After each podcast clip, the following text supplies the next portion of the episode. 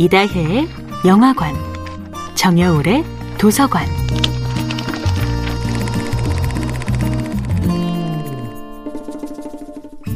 안녕하세요. 여러분과 아름답고 풍요로운 책 이야기를 나누고 있는 작가 정여울입니다.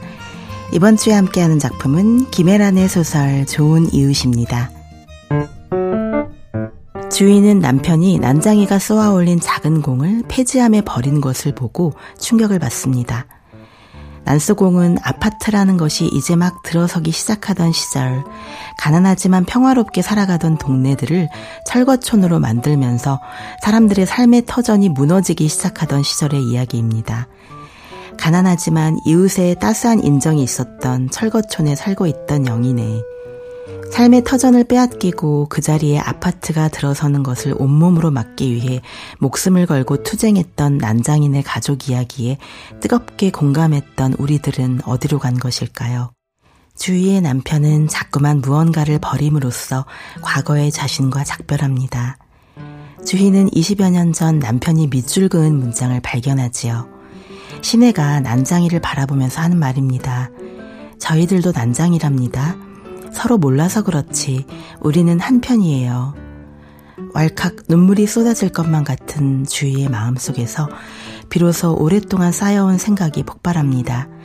젊은 시절에는 사람을 지키고 싶었는데 요즘에는 자꾸 재산을 지키고 싶어진다고. 남편은 우리가 잘 살게 되면 남을 돕자고 하는데 우리가 정말 잘 살게 되면 우리 또한 남보다 더 잘 살고 싶어질 것이 아닐까요?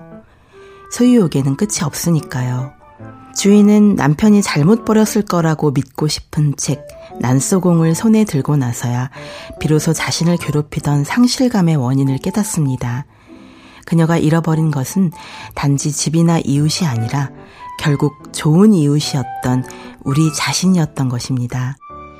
나에게 왜 집이 없을까가 아니라 난장이 가족들에게 왜 집이 없을까를 고민하던 우리들의 순수한 열정을 잃어버린 것입니다.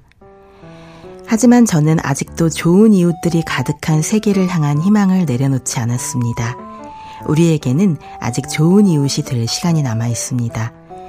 우리는 가슴 속에서 여전히 살아 숨쉬는 난소공의 순수를 포기하지 않을 것입니다.